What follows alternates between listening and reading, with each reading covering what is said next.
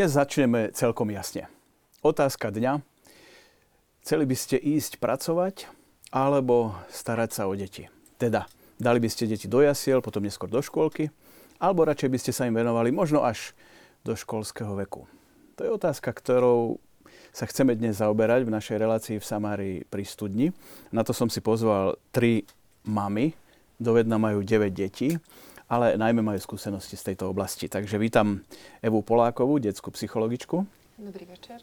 Renátu Ocilkovú, vy ste aj koordinátorka konferencie biskupov Slovenska pre ľudské práva. Dobrý večer.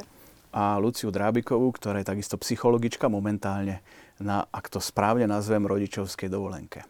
Dobrý večer. A tradične aj vy, vážení diváci televízie Lux, ktorí sledujete tento priamy prenos, ste našimi účastníkmi. Môžete nám písať na e-mail, ktorý práve vidíte v grafickom znázornení v Samárii zavinač alebo sms na číslo 0905 60 20 60 práve na túto tému. Možno osloví najmä mami, ale verím, že aj otcov, lebo je to téma, ktorá sa týka celej rodiny a dnes poznáme aj prípady otcov, ktoré sa starajú o deti doma a mami idú do práce.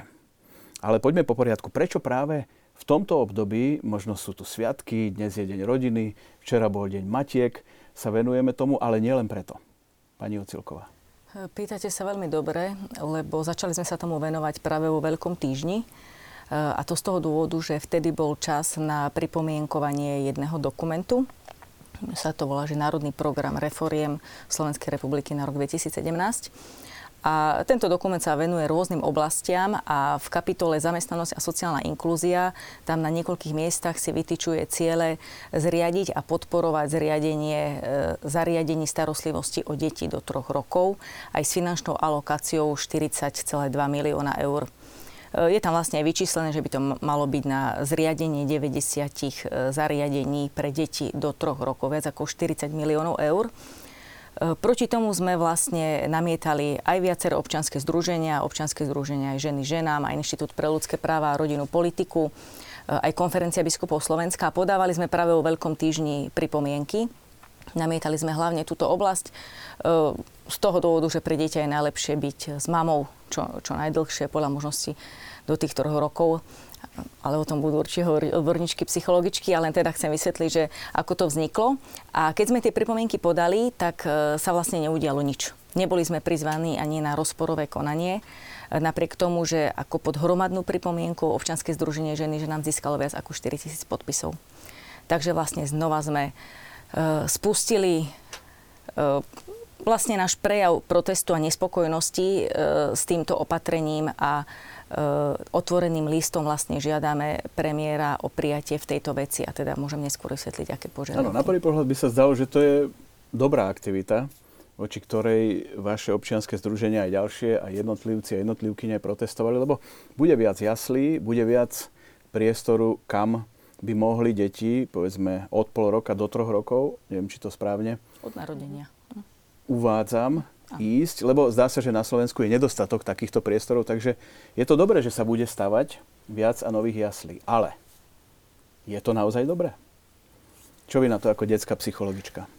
No, v dnešnej dobe, kedy je uh, naša spoločnosť, alebo mnohí sme zameraní na výkon jednotlivca, na prosperitu, na úspechy každý z nás, či už v kariére alebo uh, v akomkoľvek, akejkoľvek oblasti, hľadáme aj ten úspech a tú radosť u tých detí. Neviem, či jasle zrovna sú, sú touto variantou. Čo každé dieťa potrebuje zažiť? Potrebuje šťastnú mamu. Šťastnú, spokojnú, vyrovnanú. To potrebuje dieťa, aby mohlo raz, aby mohlo nadobúdať a nachádzať v sebe to, čo mu je dané. Na to tá mama a keď pôjde do roboty od polročného dieťaťa, to verím, že ešte dneska večer bude na to čas, ale tento na začiatok chcem len mami nám povedať, uh, či je naozaj tak dôležité, či stojí za to vymeniť prvý úsmev, prvé blabotanie, nebude prvé slova svojho dieťaťa vymeniť za kanceláriu plnú papierov, za porady, za zdvíhanie telefónov alebo naozaj vychutnať si tieto chvíle, ktoré môže iba v tom prípade, že s ním bude. Pani Drabiková, vy ste práve v porovnaní s našimi dvomi ďalšími hostkami ešte v tom období, že ste doma Áno. s dieťaťom. Ako vy to vnímate aj ako psychologička túto situáciu? Na prvý pohľad sa zdá, že to je pozitívna aktivita, keď bude viac jaslí. Na prvý pohľad sa to tak zdá. Ja som mala to šťastie, že som pri uh, starších dvoch deťoch mohla byť s nimi do 4-5 rokov doma, pretože som študovala a podarilo sa mi to tak zladiť.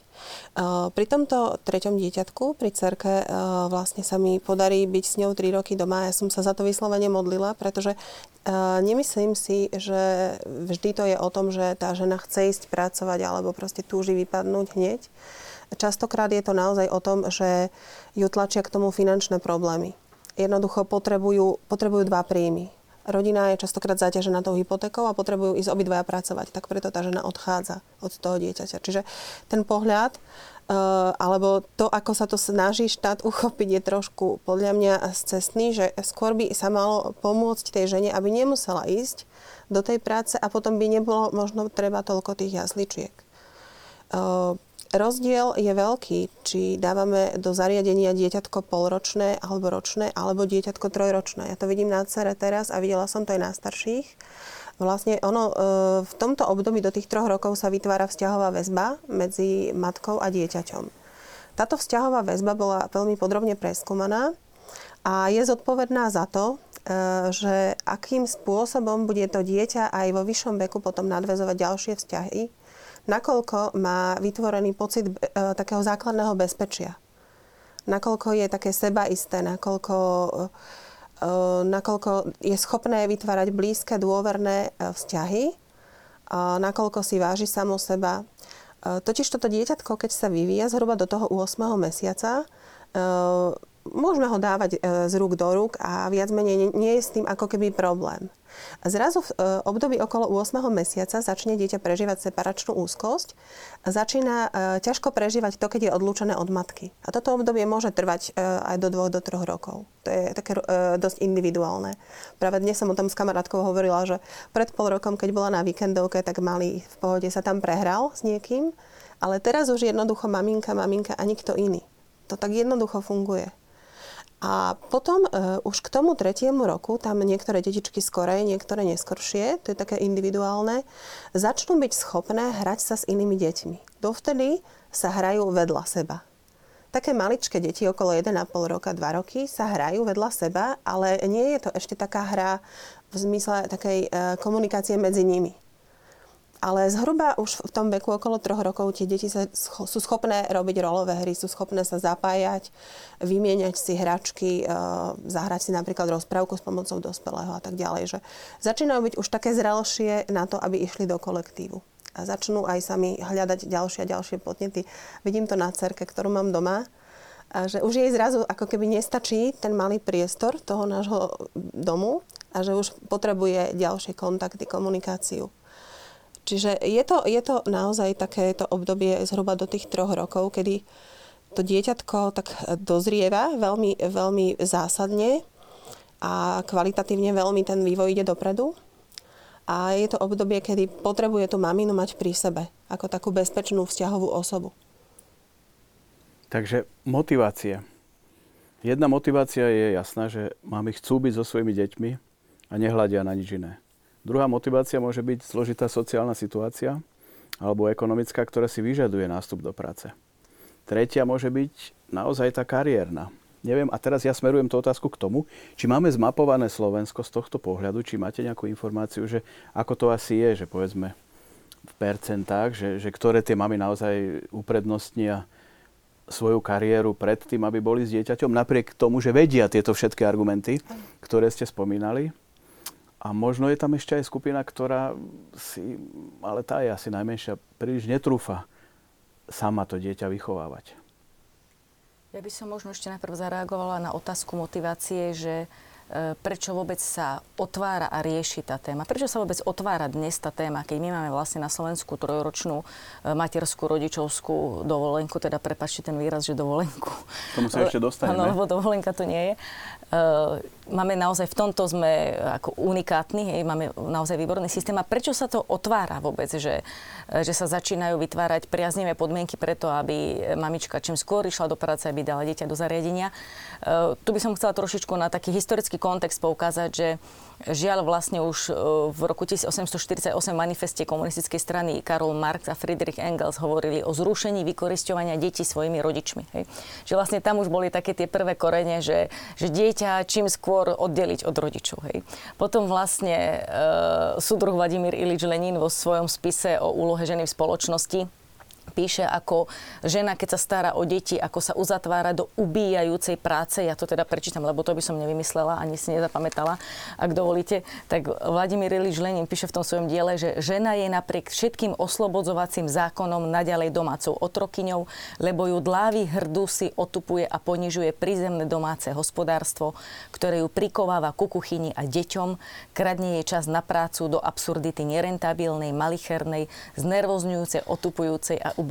Hej. Čiže vlastne tam už siahajú tie ideologické korene e, toho, že e, materstvo a starostlivosť o deti a domácnosť je niečo ponižujúce a že cieľom má byť, aby žena teda sa zaradila do spoločnosti, veď my si mnohí aj pamätáme, hej, že kolchozníčka, traktoristka, tak hej, tá vlastne rodová rovnosť už bola v podstate celé 20. storočie. A keď v roku 94 a 95 vlastne skončila tá kahírska a potom pekingská ženská konferencia, tak tam vlastne bol zadefinovaný alebo zavedený ten pojem rod a po týchto konferenciách americká E, vlastne jedna z amerických účastníčok, e, novinárka Dale O'Leary, napísala potom knihu Rodová agenda a ona v tej knihe vlastne varovala svet pred cieľmi rodovej agendy. A jedný z takých cieľov sa týkajú práve tejto oblasti, kde ona hovorí, že svet potrebuje kvóty 50 na 50 pre mužov a ženy, svet potrebuje odstrániť matky na plný úväzok, svet potrebuje dosiahnuť, aby ženy podľa možností v každom čase boli zárobkovo činné. Hej. No vtedy prešlo vlastne viac ako 20 rokov a stále viac sa objavujú úlohy, ktoré znejú vznešenie, že zosúladenie rodinného a pracovného života.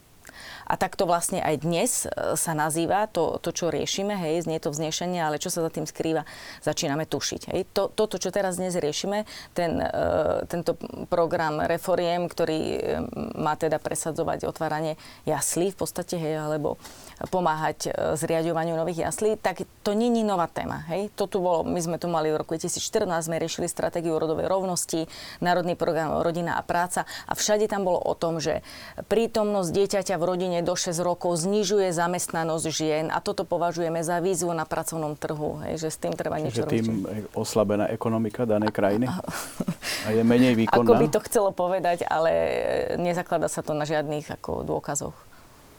Aká by mohla byť tá situácia na Slovensku? Lebo asi, možno sú aj ženy, ktoré to vnímajú tak, že, že chcú ísť do tej práce a chcú sa presadiť v nejakom som... kariérnom rebríčku, ale je, je ich menej ako tých, čo chcú byť doma? Neviem, či máte čísla. Ja teda tie čísla nemám, že aké je to percento. Teda tie čísla absolútne, koľko žien asi ročne e, chce ísť, že vraj je to iba okolo 3000. Hej, že to číslo nie, nie je vysoké. Uh, videla som také percenta, teda štatistiky, že koľko žien chce potom po rodičovskej dovolenke matiek, vlastne chce pracovať na plný úvezok. Od krajiny ku krajine sa to pohybuje od 17 do 23 čiže ani petina žien po rodičovskej dovolenke nechce e, pracovať na plný úvezok. Čiže naozaj e, v tej žene je to prirodzené. Ja teda môžem povedať z mojej osobnej skúsenosti, e, matka vlastne po pôrode, ale však sú aj mamičky, ktoré sa stanú matkami ako adopciou, ale materstvo ženu navždy zmení, že už nikdy není to, čo bola pred, predtým, než bola matkou. A pre ženu je to potom prirodzené, že, že chce byť s tým dieťaťom musí byť na, na to naozaj vážny dôvod, keď sa e, proste musí rozhodovať pre skorší odchod do práce. A ešte by som tu chcela povedať, že, že táto naša pripomienka není o súde nad ženami. Hej, to my sa absolútne nevyjadrujeme k ženám, pretože presne tak ste pomenovali, ženy na to môžu mať rôzne dôvody a vážne dôvody. Hej, každý sa rozhoduje vlastne podľa svojich okolností, podľa, svojich, podľa svojho svedomia. Niekedy naozaj nutená žena ísť do práce a fakt sú rôzne situácie v živote, čiže toto vôbec nie je o súdení mamičiek. Toto je o kritike nastavenia vlastne tej politiky, ktorá sa aj na Slovensku snaží teraz presadiť, že vlastne pod ušlachtilým názvom zosúladenie rodinného a pracovného života, ale v skutočnosti je to vlastne skore otrhanie detí od mamičky. Áno, o tej psychológii dieťaťa do troch rokov a jeho vzťahu s matkou sme už hovorili. Keď uh, som vás tak počúvala a som tak rozmýšľala nad situáciou jaslíčky, škôlka, bolo spomenuté. Uh, jaslíčky by si žiadne dieťa nevymyslelo. Dieťa, jak povedala uh, ľudská, potrebuje mamu, potrebuje istotu a bezpečie. To sú dva faktory, ktoré to dieťa potrebuje. Presne to je to pripútanie, ktoré môže zažiť iba od matky. Aj ten otec má úžasnú úlohu, nenahraditeľnú, ale toto pripútanie to môže robiť len mama. Tú istotu a bezpečie. Keď si predstavíte normálneho zdravého otca, jeho funkcia najviac nastáva po troch rokoch, kedy objavujú spolu svet. Ich hry sú objaviteľské, také zážitkové tá mama celý čas je trošku úzkostlivejšia, trošku nevyhádzuj ho tak. Dieťa vo veku do troch rokov by si nevymyslelo jasličky. Keď si pozriete, keď sú na prechádzke škôlkari, čo urobia? Im sa pusa nezavrie. Oni potrebujú sa rozprávať, potrebujú zdieľať, hľadať kamienky, ukazovať, čo našiel, kto čo urobil. Pardon. A to je už ten vek presne toho objavovania, lebo ja, to jeho ja, chce ísť do sveta. A pokiaľ má, pardon, pokiaľ má naozaj tú istotu, z ktorej vychádza, z toho vzťahu, tak je ochotné to ja púšťať do sveta. Pardon. Áno. Z vášho pohľadu na doplnenie? Súhlasím s Evkou, je to, je to tak. Ešte by som možno doplnila, Robili sa rôzne výskumy dopadu vlastne takej tej skorej inštitucionalizácie vlastne toho, že detičky sa dávajú do jasličiek a vôbec e, vplyvu takej tej ústavnej starostlivosti na takéto maličké deti. Ako, jednak to boli Matejčekové výskumy, to boli detičky, ktoré boli dávané do dojčenských ústavov, ale boli robené aj výskumy vyslovene, čo sa týkalo jasličiek, čiže deti norm- z normálnych bežných rodín, ktoré boli počas dňa, keď rodičia boli v práci, boli odložené do jasličiek. A tie výsledky boli horšie aj čo sa týkalo chorobnosti. Napríklad teraz e, v Spojených štátoch sú veľké problémy s tým, že je e, vyššia umrtnosť v týchto jasličkách pretože e, je to otázka aj odbornosti, je to otázka aj tej starostlivosti. Tam e, tie detičky vyžadujú oveľa vyššiu starostlivosť. E, detičky, ktoré sú dané do jasiel, nie sú dojčené v tom čase. Jednoducho sú odstavené od materského mlieka, ktoré plní strašne veľa úloh. Totiž to kojenie alebo dojčenie spisovne dáva dieťatku nielen, nielen tie živiny, ale napríklad materinské mlieko sa mení aj podľa potrieb dieťaťa. Mení sa v čase choroby dieťaťa. Prikladanie si dieťatka na prstník podporuje vytváranie, vytváranie toho puta.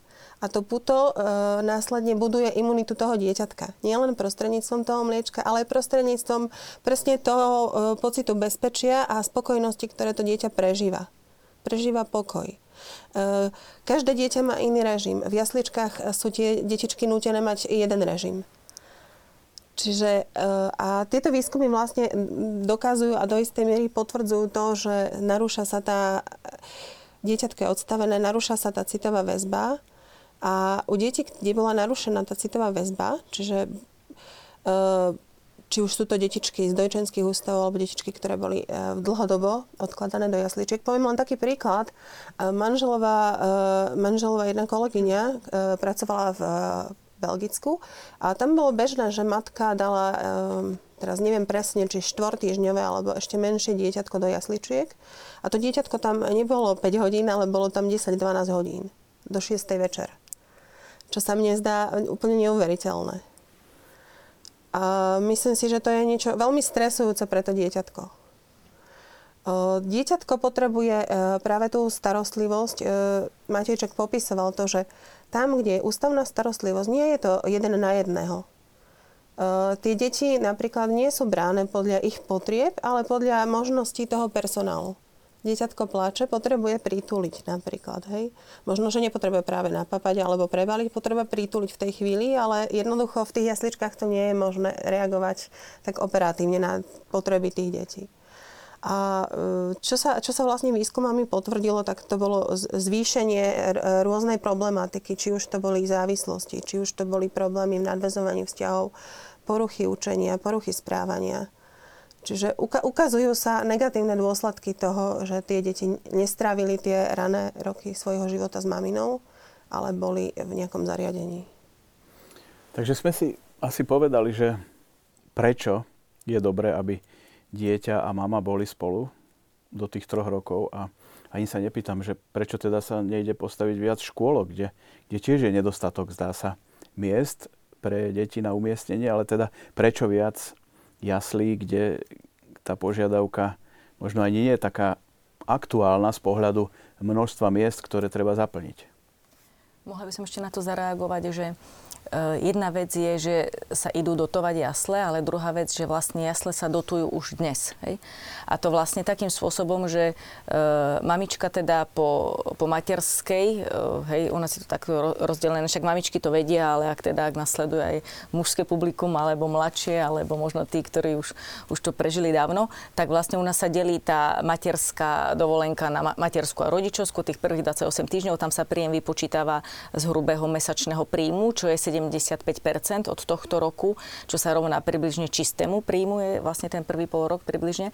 A potom teda je ten rodičovský príspevok do tých troch rokov, na tých myslím, že to je 130 týždňov, 213 eur 20 centov. Doteraz to bolo roky, roky 203 e, eur 20 centov a teraz od maja sa to zvýšilo na 213 eur 20 centov. Ale ak mamička dá dieťatko do troch rokov e, do starostlivosti cudzej osobe, už či fyzické alebo právnické osobe, ak teda má e, doklad, hej, čo sa týka fyzickej osoby, musí tam byť riadne faktúra, tak e, môže dostať na pokrytie tých nákladov až do výšky 280 eur. A tu je vlastne tá naša hlavná výhrada, že starostlivosť mami, ktorá, je, ktorá sa nikdy nedá porovnať so starostlivosťou cudzej osoby alebo skupinové opatrovanie ako teda inštitucionalizovanej starostlivosti, proste mama je vždycky lepšia ako jasle, hej, tak e, mama je ocenená na minus 66,80 eur. Hej. To, to je vlastne ten problém, že mama je ocenená na mínus. Hej. A o toto nám ide, aby, e, aby mama bola, dostala minimálne toľko, koľko by dostalo to zariadenie. E, hej, tá... A prečo je tam aj zmena vlastne po tých 28 týždňoch? Tam mama sa potom menej stará o to dieťa? Že je to menej financí? To je, to je veľmi, veľmi dobrá otázka. Z takého logického možno, pohľadu. Áno, možno, možno naozaj je otázne, že či, uh, teraz asi nepoviem úplne ako niečo populárne, ale že či naozaj nevyhnutné, aby ten prvý pol rok uh, bol tak vysoký ten príspevok, lebo teraz je tak zvýšený, že môže byť až do výšky, do výšky 1260 eur a potom to klesne na 213,20, hej. Čiže tá mama sa už menej stará, čiže má dostať menej.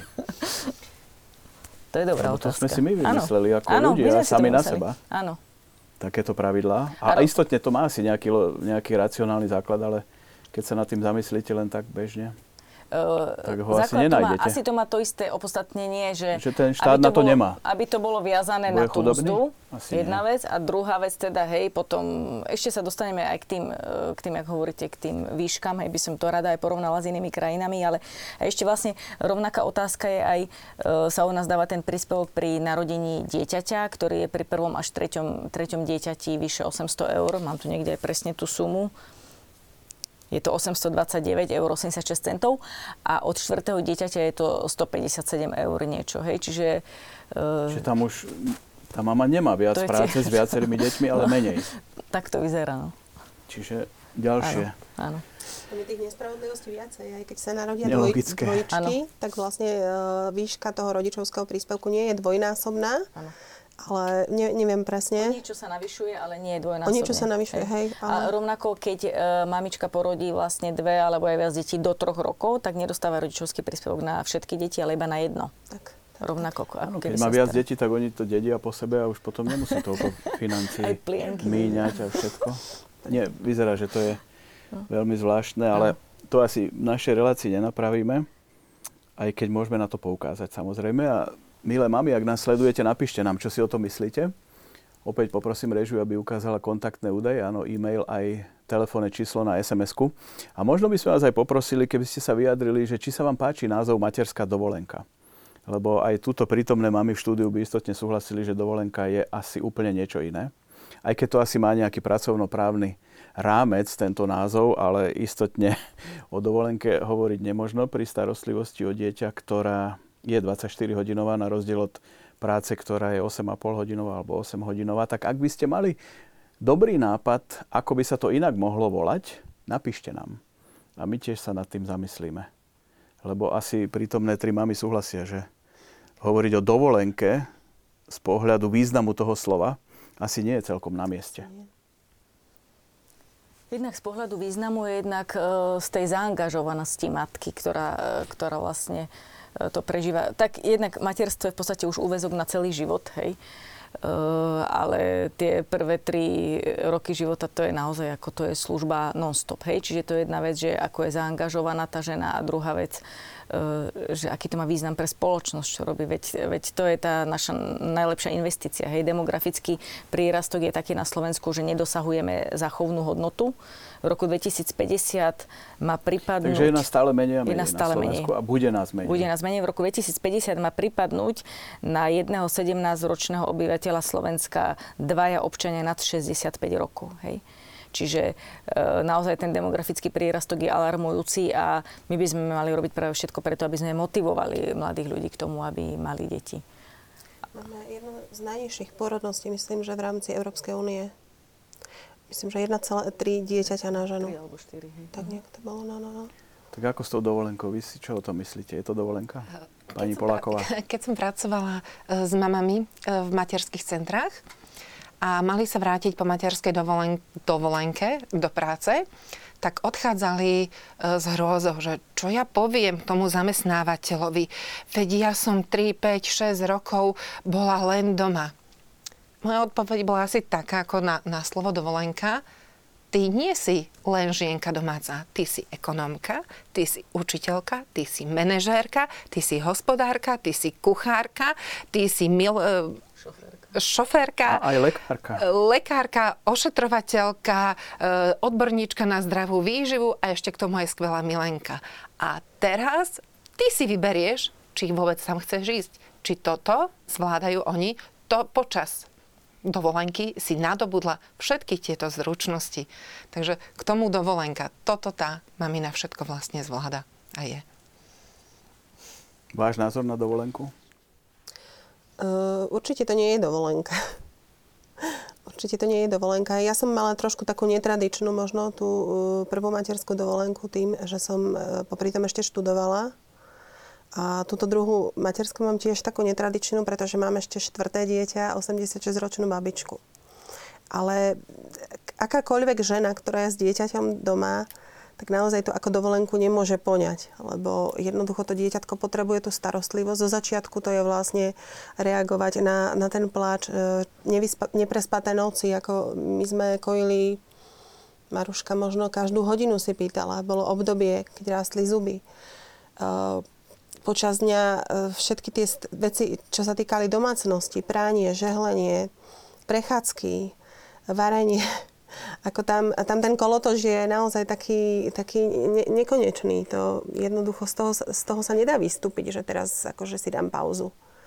Ako sem tam sa dá, že keď to dieťatko zaspí, že tá mamina sa postupne naučí si to nejako e, zorganizovať tak, aby si aspoň mohla sadnúť na chvíľočku, ale v zásade tú pozornosť musí mať stále zapnutú. To jednoducho, to sa nedá vypnúť. To nie je, že odídem. No môžem odísť, pokiaľ mám niekoho, kto ma na chvíľku zastupí. Hej. Milé máme aj vy tú štúdiu porozmýšľajte. Ja sa na to ešte spýtam v druhej časti, aký iný názov by ste tomu dali, lebo aj v mnohých iných jazykoch sa to nevolá materská dovolenka, alebo lepšie povedané používaní v iných krajinách. Ale...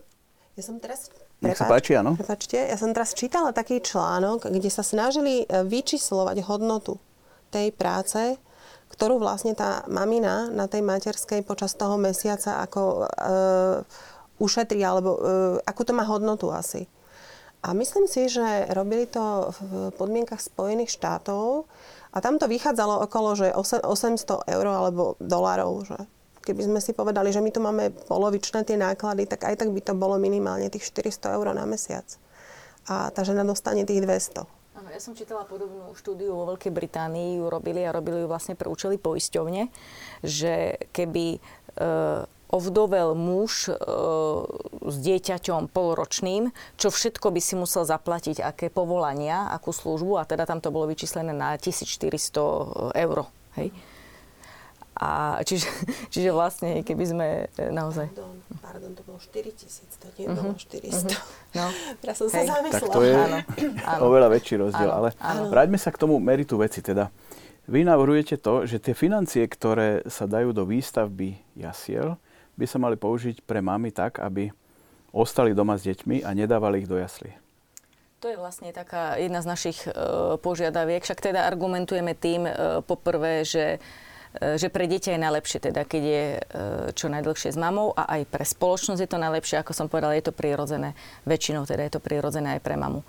A tie peniaze, napríklad teraz tých e, vyčlenených 40 miliónov, tiež to nie je poprvýkrát. Keď v roku 2014 bol Národný program Rodina a práca schválený, tak tam bolo tiež na e, podporu zamestnanosti matiek s deťmi do 6 rokov. Tam to bolo a tam bolo na to vyčlenených 23 miliónov eur napríklad. Myslím, že na 10 mesiacov. Hej a teraz ďalších, hovorím, 40 miliónov. Čiže e, financie sa vyčlenujú na to, na tú, na tú podporu, vlastne na motiváciu mamičiek, aby išli čím skôr do práce.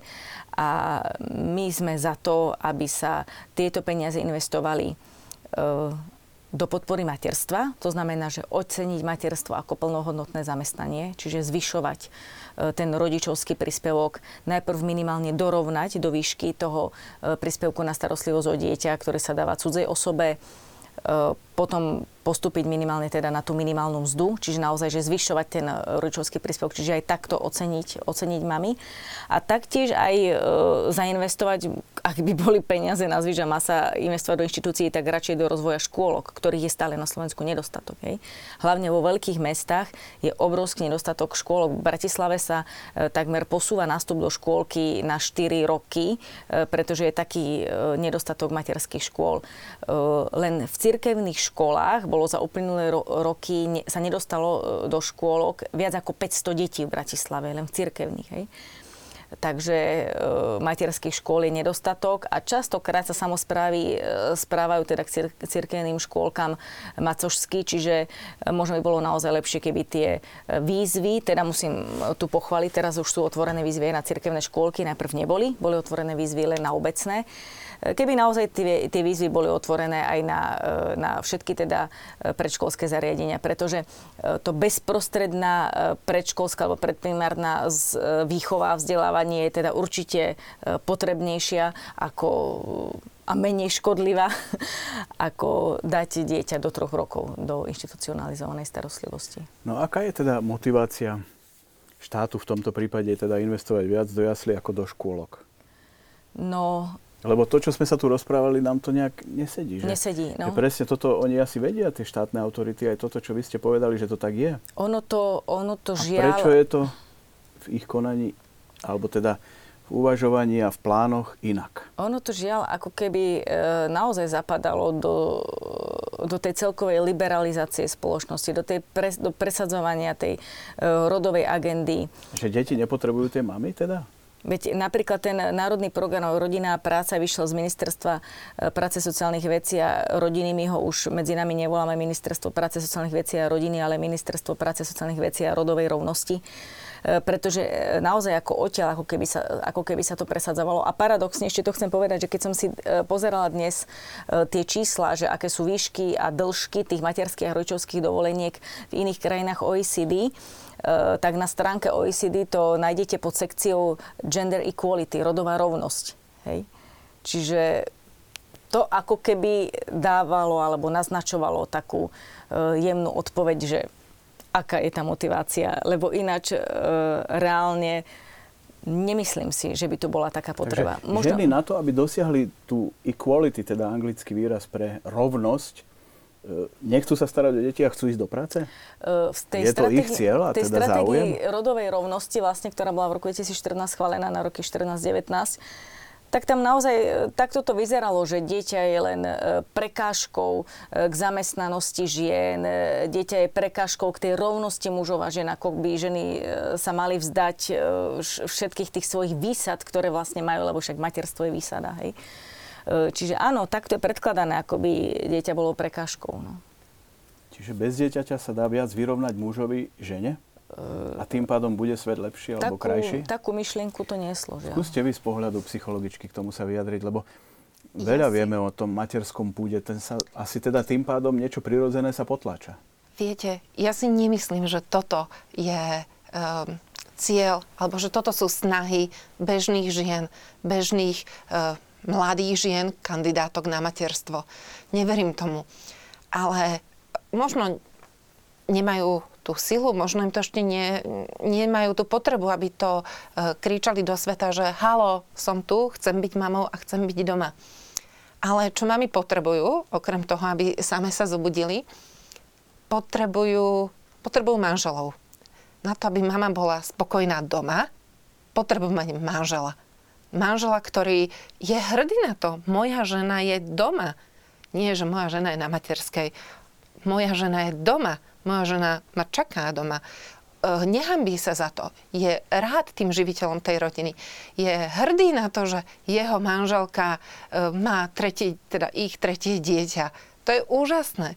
Ale to potrebujem počuť od tých mužov, od tých vlastných manželov. Potrebujeme to počuť.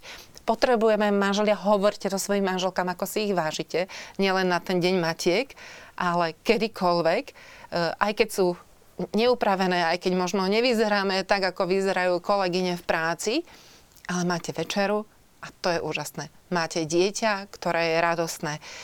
A keď ženy budú dostávať od manželov toto uznanie, tak same si povedia, že nepotrebujem hľadať inú sebarealizáciu. Majte ženy. E, nech má každá svoje záľuby, nech ide v svojom odbore, nech sa zdokonaluje, nech si nájde ten čas pre seba. Áno, toto treba musí byť žena spokojná na to, aby mohla, aby mohla tá domácnosť fungovať. Ale keď to bude dostávať od manžela, tak to je ten prvý krok k tomu, aby si povedala, že vlastne to nie je hamba byť doma. Že som na to hrdá, že som doma, lebo to dostávam od toho môjho najbližšieho. Áno, nie je to niečo podradné v rámci spoločenského, povedal by som, nejakého pomyselného rebríčka. Ja že niekto je doma a niekto je riaditeľka firmy uh-huh. alebo manažérka. Ja si myslím, že tak sme, tak sme to počúvali roky a sme takí ako keby nasiaknutí tou filozofiou toho, že, že tá žena, ktorá je doma, že to je ako keby niečo menej a to je niečo také nežiadúce. Uh-huh. A je to aj otázka toho, ako si Evka hovorila, že ako sa na to pozerajú tí manželia. Ale veľakrát to je o tom jednoducho, že byť na materskej, byť doma znamená mať nízky príjem. Eh, jednoducho je, je medzi týmto rovnitko. Ako, to je proste o tom, že jednoducho klesne nám životná úroveň rodiny, pretože mama je doma. A preto tie mamy nemajú to druhé, tretie, štvrté dieťa. Častokrát. Ale jednoducho sa to berie, že je to normálne, že je normálne to, že tá žena bude na tej materskej alebo bude doma čím krátšie. Že berie sa to ako niečo bežné a mnoho ľudí sa nad tým ani nezamyslí, lebo to berie ako nejaký dočasne nežiaduci stav, hej? Že tá žena je ako keby odrezaná od sveta. Ale e, mne ešte taká ďalšia vec e, v súvislosti s, to, s týmto vystáva. Ja som vlastne po 5 rokoch materskej e, nastúpila na plný úvezok do práce, takej dosť náročnej a ja som si vtedy uvedomovala, že aké to je, aké to je ťažké a zlé, že nemáme vytvorené možnosti kvalitného, zaplateného zamestnania pre ženy, ktoré majú deti. Eh, teraz myslím pol úvesky, čiastočné úvesky. Ženy, kamarátky, ktoré pracujú v obchode alebo pracujú v turistickom ruchu alebo kdekoľvek, ale myslím teraz napríklad tie obchody, hej, že tam veľký zamestnávateľ, mnoho zamestnancov, ale jednoducho neurobi podmienky pre tú ženu. Mňa to nezaujíma, že ty máš deti. Ja ti nedám do obedné zmeny. Budeš robiť tak ako ostatní. Budeš robiť víkendy. Nedám ti polúvezok, dám ti iba celý alebo choď preč. Hej, že nemáme, nemáme tu takú tú kultúru uh, toho uh, čiastoč, čiast, tých čiastočných úväzkov, ktoré, ktoré by boli ako vhodné pre tie ženy. Pretože mnohé ženy pracujú v obchode alebo pracujú niekde, kam musia chodiť. Ako sú šťastné ženy, ktoré môžu robiť z domu. Hej. Ale to sa netýka, netýka väčšiny žien. Väčšina žien, keď potrebuje pracovať, tak musí odísť z domu na nejaký čas a ísť proste, byť, byť mimo. My sme vlastne, to ste perfektne otvorili, že my sme teraz tej našej pripomienke v tom našom liste e, presne na toto poukázali, že aby sa investovalo do tých flexibilných fóriem práce, do, do čiastočných úväzkov, chceme to otvárať, otvárať, otvárať, pretože, jak povedala ľudská presne, že je u nás ešte tá kultúra e, skratených alebo čiastočných úväzkov pre mami. A jak som povedala teda, že e, ani petina žien, e, matiek nechce pracovať na plný úväzok. Ja teda tiež môžem povedať z osobnej skúsenosti, že ja teda po materskej som sa už nikdy nikdy nevrátila na riadny úvezok, napriek tomu, že sa teda angažuje v mnohých oblastiach. E, ja si to neviem pri troch školpovinných deťoch predstaviť, e, pretože vlastne oni potrebujú môj servis stále, hej, aj keď už teda ich nedojčím, hej. Aj keď som teda dosť dlho dojčila. Ale že, že vlastne naozaj, matka to je proste úvezok na celý život, hej. A ešte veľmi krásne ste otvorili naše dámy psychologičky e, tú tému. Euka si otvorila mužov, že Uh, myslím, že Judith Butler alebo niektorá z tých rodových feministiek uh, sa preslavila vetou, že žena rovnako ako muž nemusí prinášať život. A ja som to pochopila, keď sa mi raz zdôverila jedna pani, katolička, perfektná katolická rodina. Ona mi povedala, že ona je doktorka, obidvaja s manželom vysokoškolsky vzdelaní a povedala, že uh, mňa si môj muž vážil dovtedy, kým som nezostala na materskej odvtedy som bola e, proste jeho menej cenný partner. Hej? A vtedy som si uvedomila, že keď sa toto deje e, v katolických rodinách, čo sa potom deje u neveriacich ľudí? Hej? Potom naozaj, keď, e, alebo u ľudí s menším poznaním alebo bez poznania, keď naozaj ten muž eh, zrazu si menej váži ženu, pretože ona je len doma na dovolenke, tak potom čo, čo bude žena robiť? Hej, tak sa bráni. Podľa mňa ja som tu pochopila, že tak, takto vznikol ten radikálny feminizmus, hej, že eh, za tým bola zranená žena. Hej? Že ju muž e, proste zranil, nedocenila ona, tak potom čo začala tvrdiť? Tak ja nemusím prinášať život rovnako ako ty. Veď ja mám taký mozog ako ty. Za tým potom nasledovalo naozaj to popretie tej bipohlavnej ako rozdielnosti, hej? alebo bipohlavnej e, identity. Hej? Tam potom sa začalo tvrdiť, že neexistuje rozdiel medzi mužským a ženským mozgom a tak ďalej. Ja tvrdím, že že za tým je zranená žena. Hej. Čiže tak apelujem no, na pôde katolickej televízie, že muži buďte dobrí k svojim ženám. Áno, budeme o tom ešte ďalej hovoriť, lebo sú aj prípady, kde otcovia ostávajú na materskej dovolenke, ale o tom si povieme až po prestávke. Inak začínajú nám chodiť otázky od vás, takže ďakujeme pekne. A poprosím teraz režiu o hudobný klip.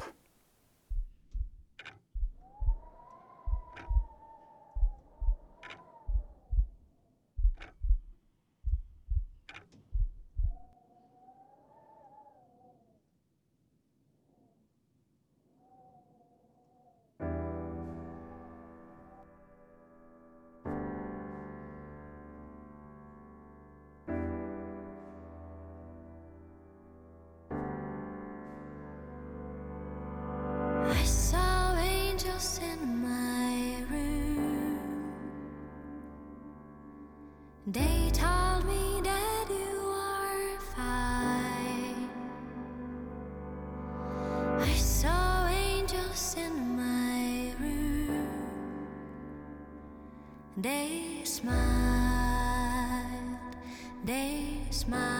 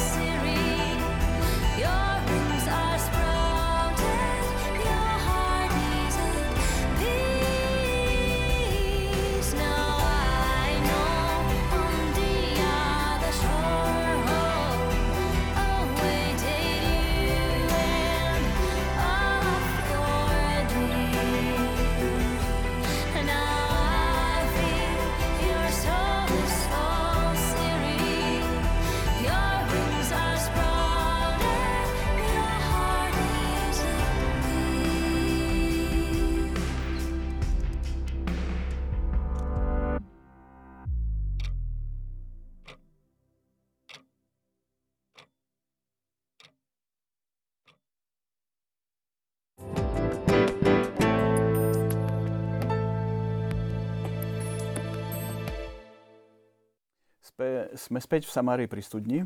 Rozprávame sa o tom, že či je lepšia investícia do jasiel alebo do matiek, aby ostali doma. A nejak tak celkom logicky, racionálne prichádzame na to, že je lepšie, aby ostali doma, ale dnešná doba možno chce, aby mami čoraz viac pracovali a vytvárali biznis, ekonomiku pre štát a deti už to nejak zvládnu v tých jasliach. A čo tí otcovia s tým urobia? Máme aj otcov, čo sú na materských. Aké sú skúsenosti? Obracete sa na mňa, tak... Náhodou môžem iba, nech sa páči. Môžem povedať pár, pár slov, iba musím povedať, že e, aj keď poznám niekoľko prípadov, kedy otec bol alebo je na materskej a rozumiem tým okolnostiam, ja veľmi nie som zastanca toho, aby bol otec teda na tej rodičovskej dovolenke. Ale, a vlastne to je aj dôvod, a keď som si pozerala tie štatistiky a čísla, aké dlhé sú tie materské rodičovské dovolenky, tak som si vlastne ten stĺpec o, rodičov, o otcovských dovolenkách zamerne nevytlačila. Lebo uh, ja si myslím tak vlastne, ako tu Evka na začiatku hovorila, že v tých prvých troch rokoch života uh, je veľmi dôležitá mama. Ale samozrejme, ako nesúdim, lebo sú okolnosti, kedy, kedy sa nedá. A my sme mali aj v blízkej rodine taký, taký prípad, že musela teda žena nastúpiť do práce chápem, sú rôzne okolnosti. Hej. Ale ja teda osobne nie som e, toho veľmi zastanca, pretože e, každý má to svoje miesto. Ako som si aj pozrela jedného českého psychologa, doktora Jana Svobodu, tak on vlastne hovoril tam v nejakom českom teleráne, že že otec má nastúpiť až neskôr. Pokiaľ je to možné, že otec má nastúpiť až neskôr. Samozrejme, že má zmysel, aby e, mohol mať otec tú otcovskú dovolenku paralelne e, popri materskej, keď sa napríklad narodí dieťa, aby mala aspoň týždeň voľna. To sa tu už aj niekoľkokrát e, predkladalo u nás v parlamente, zatiaľ to neprešlo na Slovensku. Ale je niečo iné, keď je povinná otcovská dovolenka. Tak je to, myslím, e, v Rakúsku, že ten budget je tak, že na 12 mesiacov plus teda musí otec byť na 2 mesiace doma. Pokiaľ není, tak už ďalej nedostávajú podporu. Je niekoľko krajín, myslím, že Švédsko, niektoré severské krajiny, e, ktoré si povinne si musia e, deliť tú dovolenku medzi otca a mamu. Hej? A to je vlastne už ten prvok rodovej rovnosti. Hej? Chápem, že pokiaľ je to dobrovoľné, pokiaľ je k tomu donútia okolnosti, tak e, prirodzene je otec s dieťaťom doma. Hej? Ale pokiaľ je to znova taký nástroj, že nutí tých rodičov, že musí otec byť na materskej alebo teda na tej rodičovskej dovolenke, tak e, toho ja teda zastanca nie som. No aj diváčka Maria nám píše, že prečo si myslíme, že sa ženy a muži nemôžu pri starostlivosti o dieťa prestriedať. Mnohé ženy volajú po materskej pre mužov a možno by sa potom zmenila aj, čo ste vy spomínali, politika tých čiastočných úväzkov. Ja nie celkom súhlasím s tým, čo si povedala Renátka. Áno, tou vzťahovou osobou je v absolútnej väčšine tá matka. Lenže keby tá matka nebola k dispozícii, tak ako keby to bolo pre to dieťa ako odpísané. Ale to tak nie je. Práve preto vzniká tá vzťahová väzba s tou osobou, ktorá je najviac s tým dieťatkom. Môže to byť babička napríklad Môže to byť e, niekto príbuzný, kto si dieťatko osvojí, môže to byť adoptívna mamina. Môže to byť otec, ktorý zostane na tej materskej napríklad z finančných dôvodov. E, poznala som niekoľko prípadov, že tam bol veľký rozdiel medzi príjmom matky a otca v neprospech príjmu e, toho otca. Takže logicky ten otec zostal s tým dieťatkom doma po nejakej dobe. Takže ja si, ja si osobne nemyslím, že to je úplne že tragédia, alebo že by to bolo pre to dieťa nejaké veľmi škodlivé, ale súhlasím absolútne s tým, že natláčať ľuďom a určovať im, že teraz to musíte takto robiť a musíte to striedať, e, to sa mi, to sa mi zdá práve také, že, že, že toto je diktatúra, že ako pre, prečo by to takto malo byť predsa? Veď jedna vec je, ak si to tí rodičia takto zvolia to je podľa mňa v poriadku, že naozaj sú situácie, kedy to sa lepšie nedá uhrať. Môže mať ten otec napríklad aj horší zdravotný stav, hej. Ale e, aby štát diktoval, že musíte to robiť takto a takto, inak, inak vás nepodporíme, tak to sa mi zdá trošku už proti slobodám človeka, proti, aj proti ľudským právam. Áno, máš ľudská pravdu, súhlasím, ale mne sa veľmi páči model, ktorý myslím, že v Čechách sa teraz tým buď zaoberajú, alebo či je schválený, alebo neviem. Uh, žena po návrate, respektíve matka po návrate z domov z pôrodnice s dieťatkom, tak jej manžel, respektíve otec dieťaťa, uh, rieši sa, či by mohol mať nárok na týždennú dovolenku navyše najideálnejší prípad pre mňa, aby nenastupovali babky, svokry, neviem aká široká plenta dobrovoľníkov, ale otec. Nech je tam od prvého prebalovania doma, cez problémy prvého dojčenia svojej manželky, nech môžu byť spolu tých 24 hodín. Ten celý týždeň, to by bolo pre mňa veľmi prospešné. Z mojej skúsenosti môj manžel to zatiaľ vždy využil, teda, teda zobral si normálnu dovolenku, vždy si šetril a naozaj to bolo veľmi dobré. Pomohlo nám to. Žiadna babka tam nebola, ani moja mama, ani svokra. Uh, prečo uh, otec áno, otec nie? Myslím, že už som to spomínala. Mama je tá, ktorá uh, dá sa, môže sa dieťa naviazať, áno, tá e, naviazanosť, to priputanie môže nastávať aj na otca, aj na inú osobu. Ale e, ženy sme obdarené úplne niečím iným, inými schopnosťami, inými predpokladmi ako mužmi, muži. Uh, nehambíme sa za to. Uh, keď horí, očakávame, že chlap bude ten, ktorý vynáša deti, ktorý zachraňuje. Chlap je tá sila tej rodiny. A to nech je aj v, te, v tom ponímaní toho otcovstva. E, to jemné hladkanie, to jemné nosenie toho novorodeniatka, tú istotu, to môže dávať tá mama. Ten otec, jeho úloha nie je o nič menšia a o nič väčšia v porovnaní s mamou, ale, ale iná. Úplne iná. Otec nemôže dojčiť dieťa, keď už ideme do takýchto dôsledkov. E, dojčenie podpora imunitného systému, podpora vzťahu mama-dieťa. Toto, toto je to. A Takže otec nie je menej, nie je viac, ale nastupuje inak. Je nenahraditeľný, ale je to predsa len trošku inú úlohu tam zohráva. Áno, niekedy my si to tak komplikujeme a hľadáme niečo, čo je ako keby proti tej prirodzenej situácii, ktorú môžeme vytvoriť. Samozrejme sú situácie, keď to nejde. Diváčka Daniela a sa ale pýta, ako je dôležitý vzťah dieťaťa so starými rodičmi uh-huh. na psychický vývoj dieťatka? Ako často by bolo dobré, aby vnúčatka trávili čas so starými rodičmi? Uh-huh. A to asi už je úplne na inú tému, ale poviem to. Ako vnímate, ak sa bráni kontaktu dieťatka so starými rodičmi? Uh-huh. Ak môžem. Uh, 7 až 9 mesiacov nastáva to pripútanie toho dieťatka na tú mamu, respektíve na otca. Hovoríme teda zatiaľ o tej mamine. Keď je tam tá istota k tejto mamine, potom môže nastávať mm, vplyv alebo respektíve vnímanie tých iných osôb. Preto nie jaslíčky, ale socializácia cez najbližšiu rodinu. Cez otca, cez súrodencov, cez starých rodičov. Dovtedy, aj už sme spomínali, že vlastne dovtedy toto dieťa veľmi neriešilo, že kto ho popestoval, po tých 9 mesiacoch už veľmi dobre sa pozrie na koho, že dokonca aj v kočiku sa pozrie, že tak ty ma nebudeš kočikovať a, a začne kričať. Ale uh, keď má tú istotu v tej mame, tá mama je tam na dotyk, tá mama je tam na dosah, tí starí rodičia. To je tá prvá socializácia, ktoré, ktorá má prebehnúť cez to dieťa, teda to dieťa. Takže určite áno, ale teda po takomto období. E, jasné, že dôležité zasa. Postupne príjmame, mama je pri nich. Cítia, to dieťa cíti, či mama je v pohode, že sú tam tí rodičia, starí rodičia. E, ako to prežíva tá matka? Keď je to pre tú matku v pohode, bude to v pohode aj pre to dieťa. Áno, ďakujeme divačke Ľudmile za názor. Mama je nenahraditeľná do troch rokov potvrdzuje našu diskusiu. Takisto ďalší divácky ohlas, ktorý poukazuje na to, že majú v podstate tri deti do troch rokov, ale ten príspevok je tých 240, ako keby to bolo len jedno. O tom sme už hovorili, ano, že teda všetkého je teda menej, ano. menej výdavkov na tri deti ako na jedno a tak ďalej. Znie to naozaj čudne. No to je to teda, na čo, sme, na čo sme poukazovali. Priznať sa, my sme to chceli aj v tom našom liste otvoriť, ale sa nám zdalo, že to je už uh, znova ďalšia široká téma a možno ešte nie, dnes na to nie je pripravené prostredie, ale ja sa teda prihováram za to, že naozaj uh, na každé dieťa by mal byť ten príspevok. Toto je podľa mňa ako diskriminačné, hej, že, že proste, že keď je mamička s, s dvomi alebo s tromi deťmi doma, že dostáva príspevok, ten rodičovský príspevok ten na jedno dieťa, to je...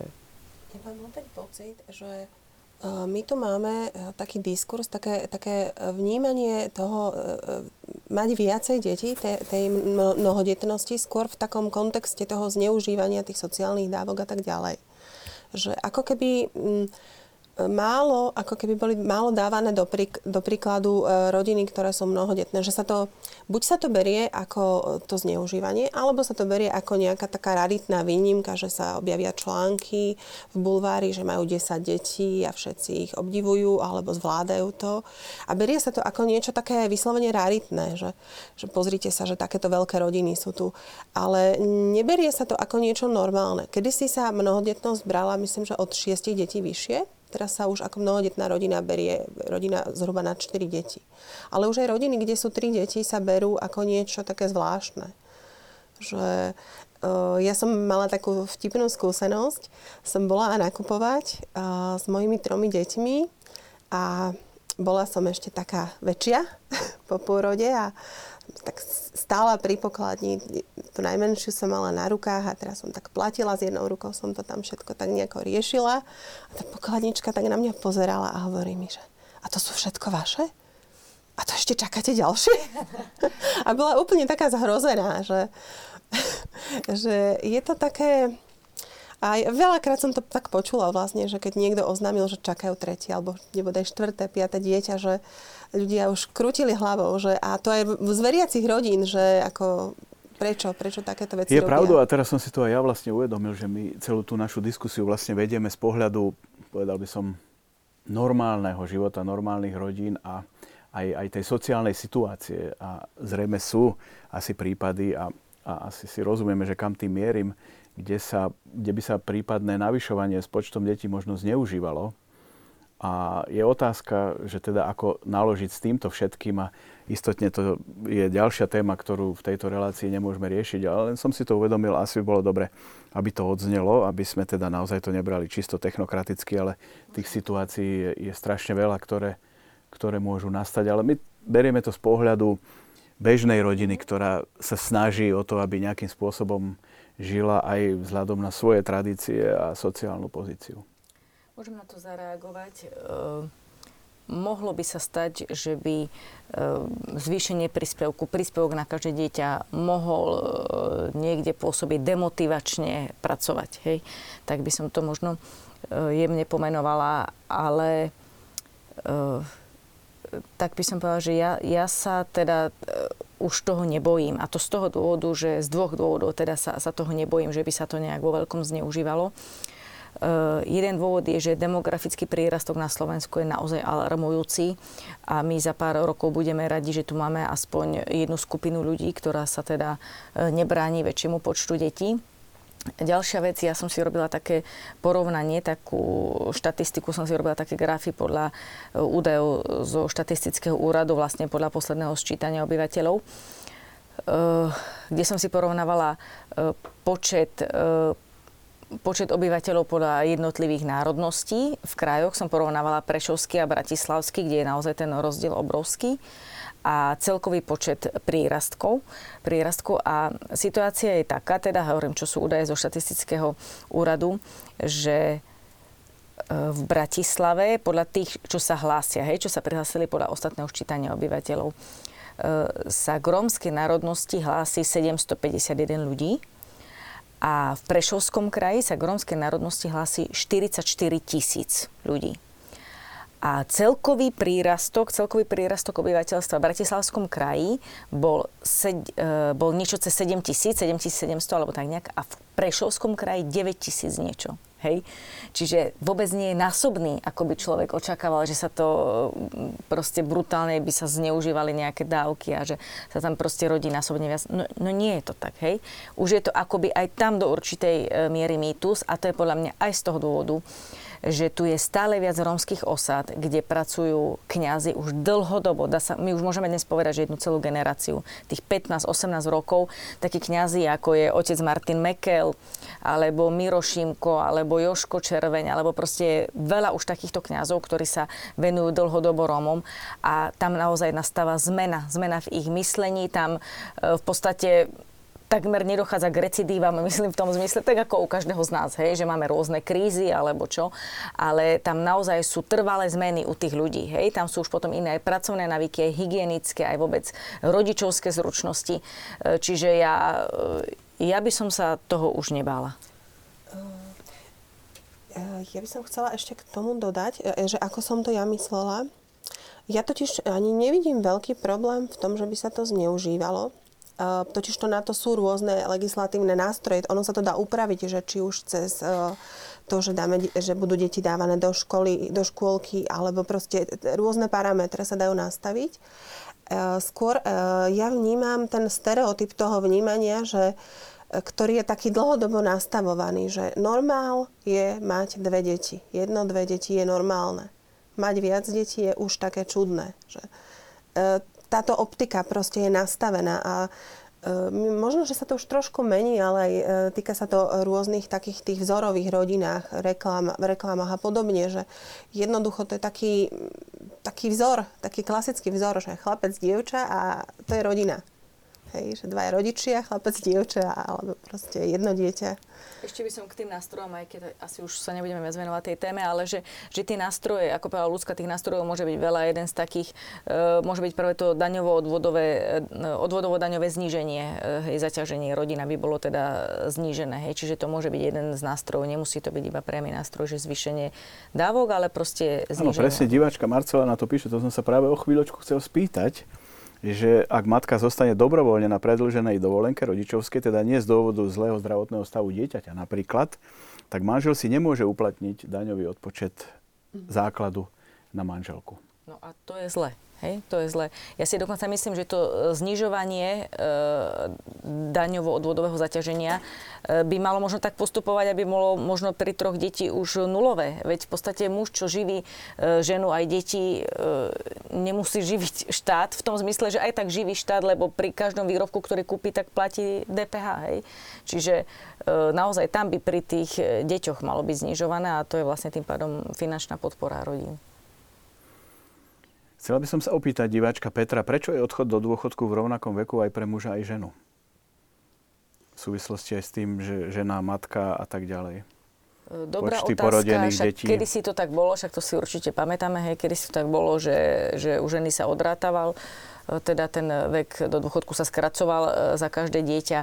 Dnes sú znova snahy, však sú politické strany, ktoré to presadzujú, hej, aby, sa, e, aby žena za každé dieťa mala e, skratený ten ako vek, ktorý, kedy je aktívna na, na pracovnom trhu. No zatiaľ sa to nepresadilo. No. No, divákovi Pavlovi zo Starej Ľubovne sme vlastne už odpovedali. Ten sa pýtal práve na otázku rómskych rodín a viac početných, ktoré neprispievajú k tomu, že by kompetentné úrady chceli zvyšovať adekvátne príspevok a o tom sme vlastne už hovorili. Skúsme si povedať, ako to je vlastne aj v ďalších krajinách Európskej únie v súvislosti s dĺžkou materskej a rodičovskej dovolenky. Idem ja. Nech sa páči, Ja áno. tu mám takú tabuľku, áno. mám tu nejaké čísla. Tak nebudem Skúsme úplne všetko. okolité krajiny, ktoré sú nám tak, Možno, najbližšie. ktoré nás možno zaujmú, alebo tak. Tak, uh, aby sme si to vedeli porovnať, hej, tak u nás je tých 28 mesiacov tá materská, a potom uh, 28 týždňov je tá materská, prepačte ten výraz dovolenka, neviem, či sa dopracujeme k nejakému lepšiemu. A Už sa nám tu nejaké objavilo. Áno, hej, super. A potom 130 týždňov je tá rodičovská dovolenka. Hej, tak by som to možno porovnávala e, s tým. Teda my sme teda na 130 týždňoch, pričom celková dĺžka tej akože rodičovskej dovolenky, keď sa to ščíta, tak je na Slovensku 164 týždňov a viac má iba Estónsko a Fínsko. A potom sa pohybujú, napríklad Česko má 110 týždňov, je tu uvedené. Len Češi, oni to majú, myslím, že nastavené tak, že tá žena si môže povedať, či chce byť 2, 3, 4 roky. A podľa toho má potom aj tú výšku danú, že sa je to, ako keď má 2 roky, tak má vyššiu, Hej. vyššie tie peniaze a keď má 4 roky, tak dostáva nižšie. Tých 110 by mali byť e, tie dva roky. Mm-hmm. Hej, oni má vlastne ten maximálny budget na tie dva roky a keď teda chce dlhšie, tak potom dostáva nižší ten príspevok. Hej. Uh, tak ako hovoríš, ľudská, to vlastne tie, tie formy sú rôzne. Hej? Niekde je to tak, ako hovoríš, že vlastne tam majú istý budget a ten si vlastne môže rozdeliť. Mamička, ale toto je vlastne z čísel podľa OECD, uh, ktorá mám k dispozícii. Oni vlastne s tým maximálnym akože, budgetom hej, počítali, ten, tento sa porovnáva. No. no ale by som možno skôr ešte vypichla také tie akože veľmi, veľmi negatívne. Napríklad, že v Turecku je spolu len 16 týždňov, hej. E, Na Cypre je spolu len 18 týždňov, na Malte len 18 týždňov, hej. A čo je asi teda aj ľuďom známe. Ale to všetko, čo menujem, tak všetky, všetky už či majú teda 18 týždňov, alebo 100, alebo 50, alebo 160, všetko sú to platené dovolenky. Jediná krajina na svete, ktorá nemá platenú, nemá vlastne žiadnu, proste, a tu, čo má, je neplatená, je Amerika. Hej, Teda my ste Spojené štáty americké. Spojené štáty americké. E, tam vlastne e, podľa toho, v akej e, od krajiny k Ukrajine sa tá dĺžka pohybuje, myslím, že od 6 do 12 týždňov. Aj závisí od toho, že u akého zamestnávateľa teda pracuje tá ktorá žena, ale vlastne je to neplatená dovolenka. Hej. Už to považujú vlastne za úspech, keď ich zamestnávateľ uvoľní z práce, keď na 3 mesiace, tak to je už úplne vrchol. Ale pravdou je to, čo na začiatku hovorila ľudská, že tam, tam sa vraj ako veľmi často vyskytuje ten syndrom náhlej smrti hej, u tých detí do jedného roka a môže to byť podmenené aj tým, aj tým stresom. Je vlastne vedecky dokázané, že, že tie deti, ktoré sú v tej inštitucionalizovanej starostlivosti, tak vlastne vykazujú oveľa vyššiu hladinu toho stresového hormónu kortizolu. Okrem toho, že je tam samozrejme vyššia chorobnosť a tak, ako tu bolo povedané. E, tie, tie deti potom v budúcnosti ťažšie nadvezujú vzťah. Ja to poviem teda opačne, hej, aby sme sa motivovali, alebo motivovali, motivovali mamičky, ktoré sú možno teraz v ťažkom období rozhodovania, že dieťa, ktoré je čím dlhšie teda s mamičkou, alebo teda ako hovorí ten psychológ doktor Svoboda, hovorí, že čím skôr mama opustí dieťa, tým je väčší predpoklad, že ho sociálne poškodí. A čím dlhšie s dieťaťom, tým dieťa uh, si je schopné v budúcnosti lepšie vytvárať vzťahy, pev, pevnejšie vzťahy, je empatickejšie, je emocionálne zrelé. Uh, ja musím teda, ak môžem, ja poviem teda aj také moje osobné svedectvo. Ja som uh, prešla takýmto zápasom, keď mal syn asi 7-8 mesiacov. Ja som vlastne dostala v ostupe dvoch mesiacov takú ponuku, že manažerskú pozíciu, mala som takmer 40 rokov vtedy, 39 asi a e, tým chcem poukázať na to, že väčšinou, keď e, mamička čaká na dieťa a má 28 a prvé dieťa, tak samozrejme, že je doma, hej, že chce byť doma. Tá, tá dilema práve, že nastáva asi potom neskôr, hej, keď už je to uh, ďalšie, ďalšie, ďalšie dieťa, keď už je žena dlho doma. Uh, každá žena je ináč stávaná. Sú ženy, ktoré sú v pohode doma 10-12 rokov a sú ženy, uh, ktoré majú problém byť doma 3 roky. Ja som teda na prematerskej bola 4 roky, lebo som mala dve deti po sebe, aj na druhej som bola 4 roky a uh, bolo to pre mňa náročné, lebo teda ja uh, sa dosť angažujem, ale dnes viem, že to stalo za to fakt, že ďakujem Bohu za túto milosť. A chcem povedať to, že som mala teda tú ponuku práve v tom období a bola to ponuka riaditeľka kanceláriu ministra a e, som to odmietla najprv a potom, keď som o dva mesiace dostala znova, tak mi bolo ponúknuté, že a môžeš robiť čiastočne z domu. A ja som to teda skúsila a keď som bola doma, ja som aj tak mala opatrovateľku a ona zobrala syna do vedľajšej izby a ja som ho počula, ak plače vo vedľajšej izbe. A ja som plakala za dverami z druhej strany pri tom počítači a po dvoch, po dvoch týždňoch som si povedala, že a dosť som potom išla, teda hneď som dala výpoveď po tých dvoch týždňoch, aj som si hovorila, som sa hambila, hej, že na čo som to vôbec brala, proste, že teraz sa tu strapňujem, po dvoch týždňoch dávam výpoveď.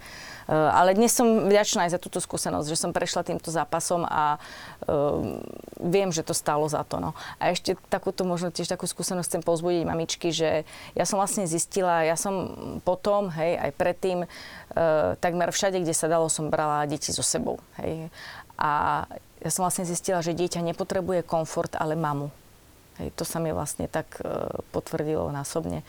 Tak tak pozbudzujem mamičky, ktoré sa rozhodujú, že nech robia vo svojom čase to, čo máme robiť. To by som sa Renátka k tebe pridala, lebo ja som tiež veľmi taký aktívny človek. Ja som vlastne e, na tej prvej materskej som e, písala dizertačku, aj som chodila sem tam na univerzitu, som učila a mala som nejaké povinnosti, ale teda bolo to maximálne raz, dva razy do týždňa. A Vlastne aj, aj teraz, e, keď mám vlastne toto tretie dieťatko, tak ako sem tam píšem, sem tam niečo robím, niekam vybehnem.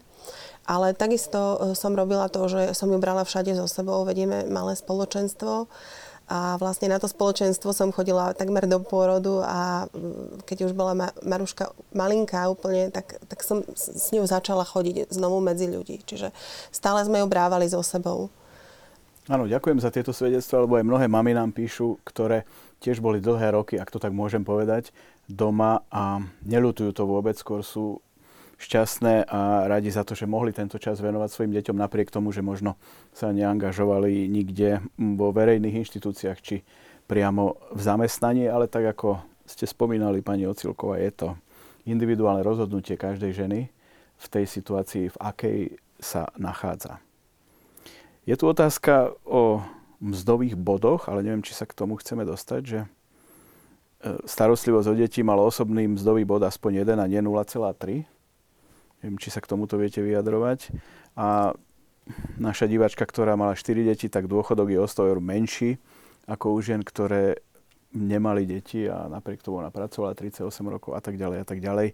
Čiže mohli by, a navrhuje že by sa mohlo uzákoniť aj percento od zarábajúcich detí uh-huh. na rodičov. To je, to je, to je ďalšia téma. Nuž, ale e, možno by sme mali povedať, že zasa, ak je možná situácia a je dohoda s manželom, že je dôležité, aby ženy sa angažovali aj vo verejných funkciách, aby boli na riadiacich pozíciách, boli treba aj ministerky, však sú v mnohých krajinách. Ako sa vyrovnať s touto témou? Je to potom o dohode muža a ženy, alebo je to naozaj o o celej plejade opatrovateľiek a vlastne to nejde, aby to fungovalo. Aj keď to je asi úplne na inú tému, len skúsme k tomu jednu vetu povedať. Môžeme k tomu povedať jednu vetu z mojej osobnej skúsenosti, že vlastne ja e, všetko, čo robím, môžem robiť vďaka môjmu svetému manželovi. E, naozaj mám v ňom veľkú oporu a takto to vnímam a tak pozbudzujem mužov, no, aby boli aby boli takou oporou svojim manželkám, pretože žena e, má svoje miesto spoločnosti. No. Svetý otec Jan Pavel II vlastne o svojom liste ženám, on práve pozbudzuje ženy, aby sa angažovali aj e, na poli kultúrnom, spoločenskom, politickom, pretože žena e, má svoje miesto. Hej? Práve on tam konkrétne vyzýva, že žena má všetky tieto sféry polučtiť. Hej? Takže ženy sa majú angažovať, tak mm, myslím si, že je samozrejme veľmi dôležité, aby muži boli. My sme na záver našej relácie, aby sme to dokreslili a dotvorili, zavolali jednej takej mamičke, ktorá je doma e, s čerstvo úplne malými deťmi a poprosím teraz o tento telefonát režiu. Takže o, vlastne ja som mala takú m, mm, špeciálnu príležitosť byť doma s mamou až do 6 rokov, lebo keď som mala 3 roky, tak tam narodila čia sestra a moja mama teda ostala s ňou na materskej, tak sa rozhodla, že si nechá doma aj mňa.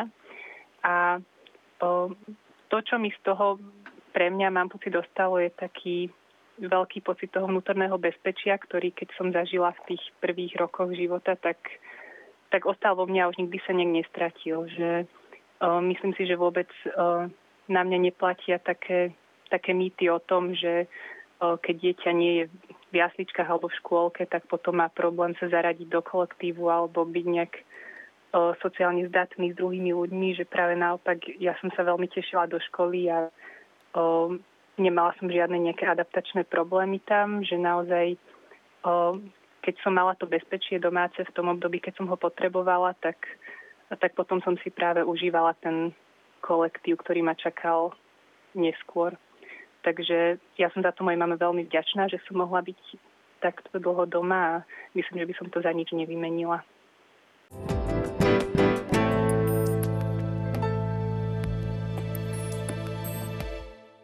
Áno, to bol vlastne názor dieťaťa, ktoré s odstupom času už ako dospelá mladá mama mohla sa k tomu vyjadriť. Takže to potvrdzuje e, našu diskusiu o dôležitosti bytia mamy so svojím hovorím- dieťaťom. Pardon, že skáčem do reči, ale uh, keď sme hovorili, že to bol názor dieťaťa, uh, ja okrem iného mám možnosť sa stretávať uh, tak, tak v rámci školy, také voľnočasovej aktivity s dievčatami 14-15 ročnými. A mne to nedá. Dneska, keď som vedela, že mám ísť sem do tejto relácie, som im položila otázku, čo si myslia tieto 14-15 ročné dievčatá, či je dobré, aby mamina bola doma, alebo aby dieťa išlo do jasličiek. E, Podotýkam, že niektoré deti boli naozaj z mnohopočetných rodín, niektoré deti boli e, naozaj z rozvrátených rodín, niektorá e, z nich bola dokonca vyrastajúca bez maminy, takže mm, síce katolická škola, ale rôzne. A mne sa páčili niektoré tieto ich podnety. Čiže 14-ročná dievča píše, Dieťa potrebuje byť milované, cítiť lásku mamy a jej prítomnosť. Opäť také, že toto dokážu 14-ročné dievčatá povedať. Malo by to byť s mamou čo najdlhšie, lebo je to prvýkrát, čo mama e, vidí svoje srdce mimo seba. Pre mňa to bolo Áno, také... keby sa tvorcovia zákonov a usmernení pýtali deti, tak by sa možno čudovali, čo všetko by sa dozvedeli. A nebolo by to No. príliš možno ekonomicky podložené. Áno. Je to pre... Je, mala by byť, mama by mala byť s dieťaťom, lebo je to človek, ktorý ho 9 mesiacov nosil a cítil jej teplo. Konečne ju môže vidieť. Takže dieťa chce vidieť svoju mamu. Takže uh, ja myslím, že sa nemusíme báť. Dievčatá chcú byť mamami a, a verím, že budú úžasnými mamami. Týmto ich pozdravujeme. Mali sme tu ešte vytipovanú aj ďalšiu tému, ale už sa k nej nedostaneme. To, to bude na ďalšiu reláciu povinná škôlka od 5 rokov. Že, či to tie mami nedokážu sami, že potrebujú tie deti pred školou byť niekde naštartované alebo možno otestované? Eh, Povinné, už len to slovo povinná. Eh, Ja nemám rada toto slovo. Poznáme aj deti, ktoré ani len školu nemajú povinnú a vzdelávajú sa homeschoolingom. To Takže znamená, že ich učia rodičia učia ich doma? rodičia alebo... doma, ale sú mm, zaregistrované v niektorej škole a chodievajú po dohode s učiteľmi na preskúšania. Takže aj takáto forma vzdelávania existuje, je. Eh, ale e, dieťa, to, čo sme hovorili na začiatku, potrebuje už tú socializáciu, potrebuje tých rovesníkov, e, chce hrať tie rolové hry, učí sa napodobňovaním správania. E, Keď je doma, nenaučí sa vyriešiť si konflikt komunikačne na úrovni e, svojej. Takže áno, je to veľká téma, slovo povinne nemám rada, ale naozaj odporúčam od tých 5 rokov, aby deti navštevovali tú škôlku. Poďme to teda uzavrieť. Zrejme sme dospeli k tomu, čo sme aj čakali, že tomu záverečnému konštatovaniu, že matka a dieťa patria nerozlučiteľne k sebe, teda minimálne aspoň do tých troch rokov. A ako to už tie inštitúcie okolo nás dokážu pochopiť a podporiť, to je téma, ktorá bude pokračovať ďalej a istotne sa ju nepodarí nejak veľmi rýchlo uzatvoriť k spokojnosti všetkých, ktorých sa týka. Takže máme tu tri návrhy a verím, že aj vy pridáte na názov, zmenený názov materská dovolenka. Jeden sa volá starostlivosť o dieťa, druhý materská volenka, teda že si to zvolila príslušná žena, alebo prípadne aj muž, alebo taký modernejší manažérka domácnosti. Bo máme office manažérov rôznych, takže toto by bola manažérka domácnosti. Čo vy by ste pridali do tejto debaty? Ja teraz rozmýšľam nad nejakým ekvivalentom eh, toho dobrovoľníckého roku, ktorý býva niekedy takým ako keby pri, e, takým prestúpením medzi školou a zamestnaním v niektorých krajinách, že by sa to volalo, že materský rok alebo nejak tak. Ale tak nie rok. Určite nie iba rok. Neviem. Mňa nemám nápad, ale mne sa veľmi páči ten, tá manažérka domácnosti. Mne sa to veľmi páči. Mne sa, tak sa mi napadá, že aj materský úvezok možno. No. A ešte som chcela povedať tak na záver, e, taký odkaz mamičkám možno, že e, že nevždy sa nám e, darí byť s deťmi tak, ako by sme chceli, hej, lebo život prináša rôzne situácie, už či krátkodobo alebo akutne. A ja to vždy v tej situácii riešim tak, že e, prosím Boha a panu Máriu hlavne, aby to ona tak prikryla namiesto mňa, aby zahladila, napravila to, čo ja nedokážem dať mojim deťom. A potom som tak spokojná, hej, keď to odovzdám do Božích rúk, že, e, že keď to proste nedokážeme my ľudsky všetko prikryť a zvládnuť, tak to tak nezabudnem hlavne deti odovzdávať modlitbe Bohu. No. Áno. Ďakujem pekne našim dámam, mamám za účasť štúdiu. Ja tu mám pripravené aj kvety pre naše mamy a celkom symbolicky ich posielam aj všetkým mamám, ktoré nás sledovali, či budú sledovať v opakovaných reprízach alebo potom aj na internete, lebo bol Deň Matiek, je dnes Deň rodiny. Takže ďakujem pekne za to, že ste nás sledovali, že ste nám písali. Ďakujem vám za účasť v štúdiu a všetko najlepšie ku Dňu Matiek. Ďakujem. Ďakujem. Thank.